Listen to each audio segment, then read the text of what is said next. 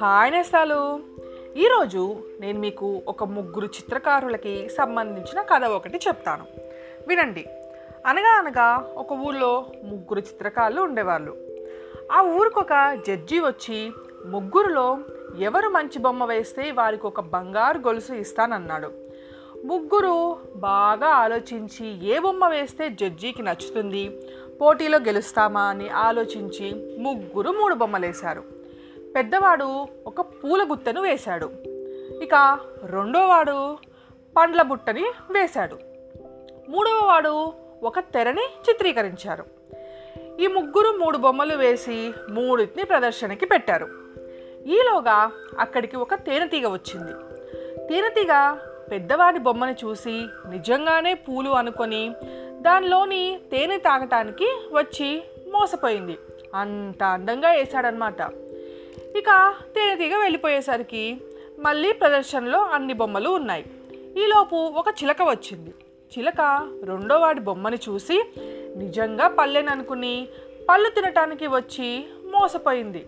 చూసారా? రెండోవాడు కూడా ఎంత అద్భుతంగా వేశాడో నిజమైన పళ్ళలాగే కనిపించేటట్టు చిత్రీకరించాడు. ఇక మళ్ళీ అన్ని ప్రదర్శనలో ఉన్నాయి. జడ్జి గారు అన్ని బొమ్మలు చూస్తూ ఉన్నారు. ఇక తర్వాత జడ్జి గారు మొదటి బొమ్మ చూశారు రెండో బొమ్మ చూశారు.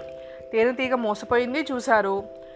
మన చిలకమ్మ మోసపోయింది చూశారు. ఇక మూడవ బొమ్మ ఏది అనుకుని తెర చూశారు. మన జడ్జి గారు ఏమనుకున్నారంటే ఆ తెర వెనకాల బొమ్మ ఉందేమోననుకుని తెర ఎత్తబోయాడు. కానీ వెంటనే అది బొమ్మ అని తెలుసుకొని ఆశ్చర్యపోయారు.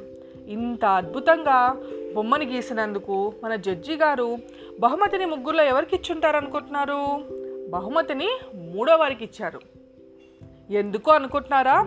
ఇలాగే మిగతా ఇద్దరికి కూడా అనుమానం వచ్చింది. వాళ్ళు కూడా అడిగారు. పూలగొత్తి వేశాను నేను నాకెందుకు ఇవ్వలేదని మొదటివాడు అడిగాడు. పండ్ల బుట్టని వేశాను చిలకని మోసం చేశాను నాకెందుకు ఇవ్వలేదు అన్నాడు. అప్పుడు జడ్జి గారు ఏమి సమాధానం చెప్పారంటే పూలగుత్తే ఒక పురుగుని మోసం చేసింది పండ్ల బుట్ట ఒక పక్షిని మోసం చేసింది కానీ తెరబొమ్మ ఒక మనిషినే మోసం చేసింది. కనుక మూడోవాడికే బహుమతి ఇచ్చాను అన్నారు జడ్జి గారు. మన మూడోవాడు బహుమతి తీసుకుని హాయిగా వెళ్ళిపోయాడు. ఇది నేస్తాలు. ఇవాళ కదా మళ్ళీ ఇంకో కథతో రేపు కలుసుకుందాం. మీ జాబిలీ.